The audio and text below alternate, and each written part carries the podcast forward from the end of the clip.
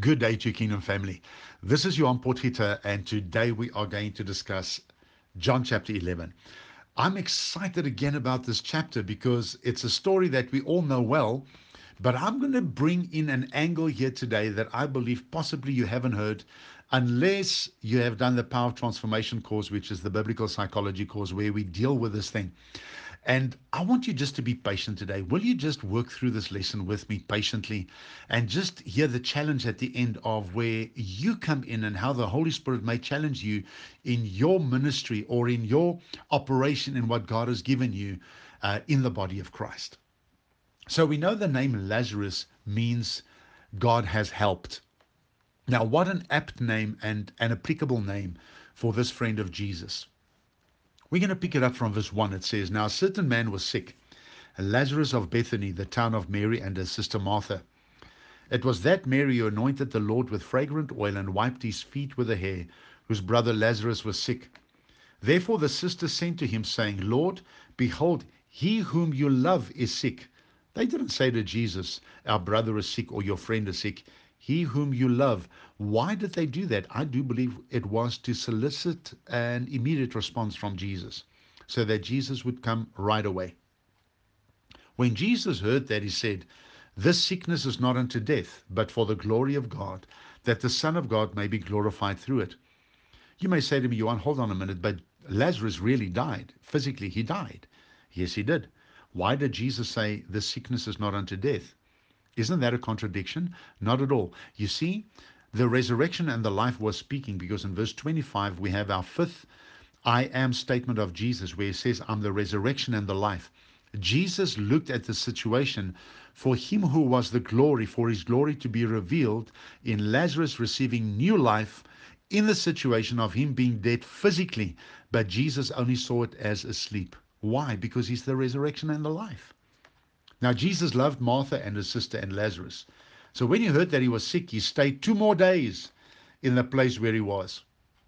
And he did that on purpose.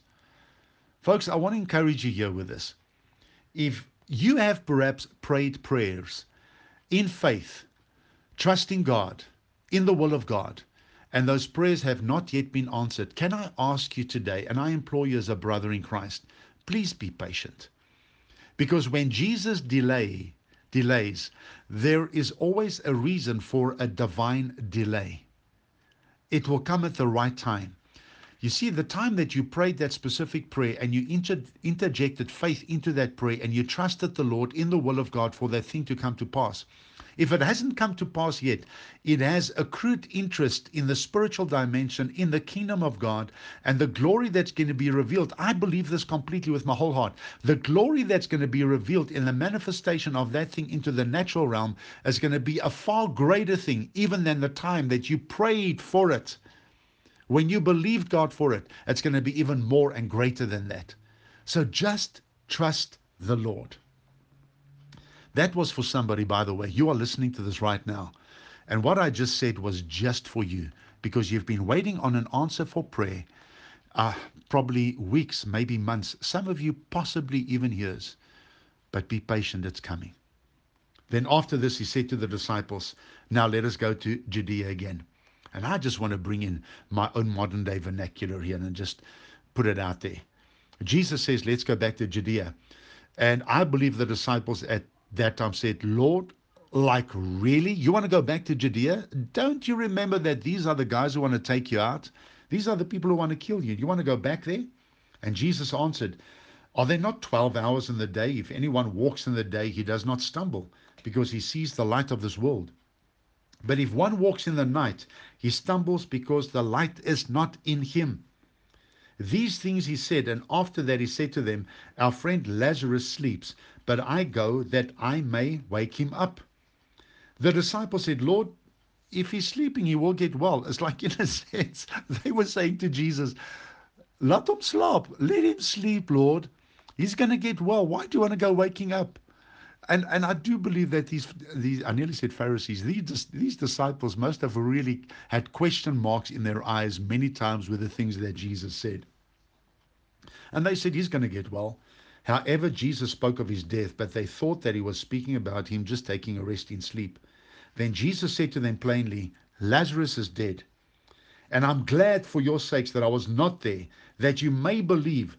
Nevertheless, let us go to him. And we know what happens. Jesus gets there. Martha's upset. She comes running out and says that if he, if Jesus was there, her brother wouldn't have died. Mary does the same thing. She says if he was there, her brother wouldn't have died. The people then said after that, if he was here, surely this man who opened the eyes of the blind, he could have also prevented this man from dying. You, you, you see what is happening here? And then it talks about Jesus weeping and him groaning within himself. It wasn't because of the fact that it was just his friend that was dead. He knew what he was going to do. It was because of their unbelief that Jesus was groaning on the inside. And I want to say to you, do not walk in unbelief. You heard of uh, in one of the other messages that I sent through the Gospel of John of how I said what un- unbelief really is. Unbelief always wants proof, and it wants this and it wants the other. But what really preceded the raising of Lazarus from the dead? You see, in in the Jewish tradition, three days after death was considered days of weeping. Um, that was then followed by four days of, of lamentation, which equaled seven days of actual mourning. Now, can you just imagine that? Three days of weeping, and I mean that's like sobbing and crying, and then four days of lamentation. That's like moaning and groaning uh, about this death that had occurred.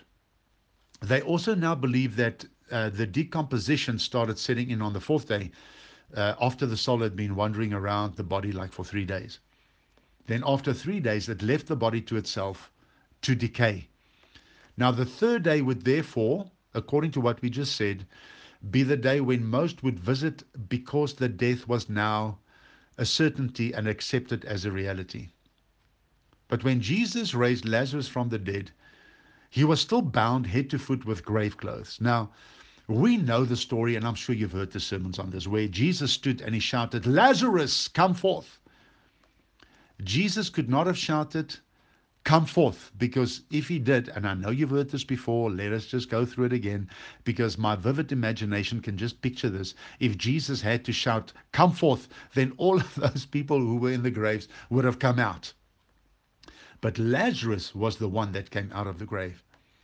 Now, if we look at this, how did he move from the inside of that tomb to the outside in full view of everyone? Because he was still bound head to foot in grave clothes, he was embalmed. Now, Jesus called out to Lazarus to come, from, come forth from among the dead. When Jesus called out to him, you need to get this. If Jesus is the resurrection and the life, which he is, that means that the voice of Jesus, when it hit that body of Lazarus, that the eternal life and resurrection life and the power of life that Jesus carried penetrated every cell in his body and immediately received new life. Now his dead, decaying heart started beating again. You've got to picture this with me. And blood started gushing through his dried up arteries again, reaching every single part of his body. His brain at this time in total surprise, kept releasing multiple messages through the spinal cord and the central nervous system that the dead body was no longer dead but alive. Muscles flexed again and sinews and tendons stretched, connecting across the drying bones as the power of the Master's voice convinced them that, or convinced the whole body that the brain and the heart was alive again and it was flowing with new life. Now, Lazarus' eyes obviously opened, but he was unable to see through the tightly wrapped grave embalming cloth. His ears were twitching, picking up sounds from the familiar surroundings again, mixed with many voices exclaiming and expressing shouts of amazement and awe at the awesome miracle that had just taken place. And I'm just saying, and, and, and you know what? This is probably one of the blockbuster videos I'll take out one day in heaven when I'm there to watch this thing and how it happened. But what a sight that must have been. Can you imagine the reaction from the people just standing around there watching this whole thing and watching it happen? I, I'm telling you this. I believe there were Jews running in all directions at that particular point in time because they saw this dead Lazarus, whom they knew, come to life again.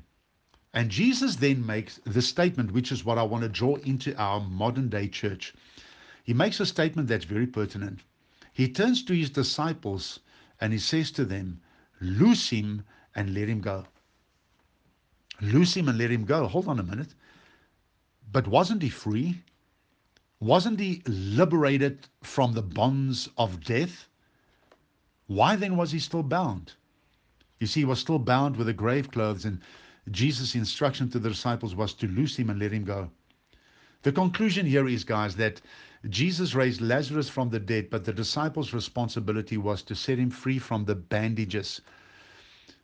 Or then is it the bondages? It's so relevant for us today in the church, and it serves really as an appropriate, applicable analogy. We must lose the bandages or the bondages off the minds of other believers and help them become free. That is why even the, the material that I put together is for us as the body of Christ to counsel one another, raising up counselors so that we can counsel one another and help one another and infuse one another with, with, with, with courage and with strength. When Jesus spoke his resurrection life into you and me, every part of our newfound life pulsated with heaven's life, kingdom life. We've received life, his life, his resurrection life. And our responsibility is now to help others. You see, were we also then still bound in some areas when we were born again? Of course we were. Why? Because our minds were not set free. Our spirit was born again, but our minds were still bound. Just as Lazarus needed those grave clothes removed by the disciples, so do we need one another today in the body of Christ for the removal of the old, clammy, smelly grave clothes of the past. And I want to ask you, are you still bound up with things of the past? Are there still issues from your past that, that is haunting you and dragging you down like an anchor in quicksand? Then I want to encourage you today. It's time that you rise up into new life. The mind was not renewed at the rebirth, guys.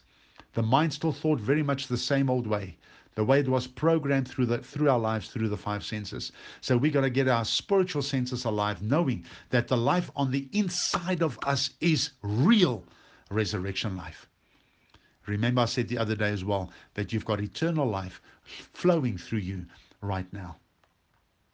I basically want to close off there with the Gospel of John, the 11th chapter, and say to you today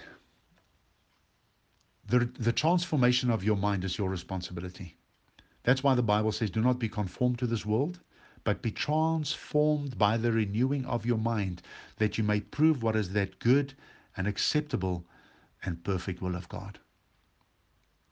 You see, when you start walking in this new life, religious people won't like you. This world won't like you. Maybe even some of your friends, old friends, won't like you because we are a set apart people to walk in this newness of life. Towards the end of chapter John, the 11th chapter, you will find now that the religious people are livid again, obviously upset because of this major miracle that had taken place. And Caiaphas now actually prophesies and he speaks, I believe, even by God prompting him to speak, to say, This one man is going to die for the sins of the whole nation. And in essence, that was saying that Jesus was going to die for the sins of the whole world. And he says it would be profitable for that to, to happen and not for the whole nation to perish, but that one man would give his life for the sins of the whole world. And we're moving up towards that time. We are in Holy Week right now, and we are moving up to the time where we are going to commemorate and look up to the time that our Savior, the Lord Jesus Christ, gave his life for one and for all. Father, I pray today in the mighty name of Jesus that as we went through this chapter on resurrection life, Jesus, where the fifth I am, where you said, I'm the resurrection and the life, we thank you that every single person listening to this right now who has life on the inside of them, resurrection life, will take that, hold on to that, and realize that we need to build our lives around this resurrection life that is on the inside of us. I pray, Father, that you will help every single person that's listening to this when we are renewed in our minds through the transformation through the Word of God, that we will take this word of life and share it with other believers and help them for them to be released from the bandages or then the bondages of the things of the past, that we know we have a great future. We are not the products of our past. We are the products of Him who has bought us at a price. And we have new life and we work from glory to glory in Jesus' name. Amen.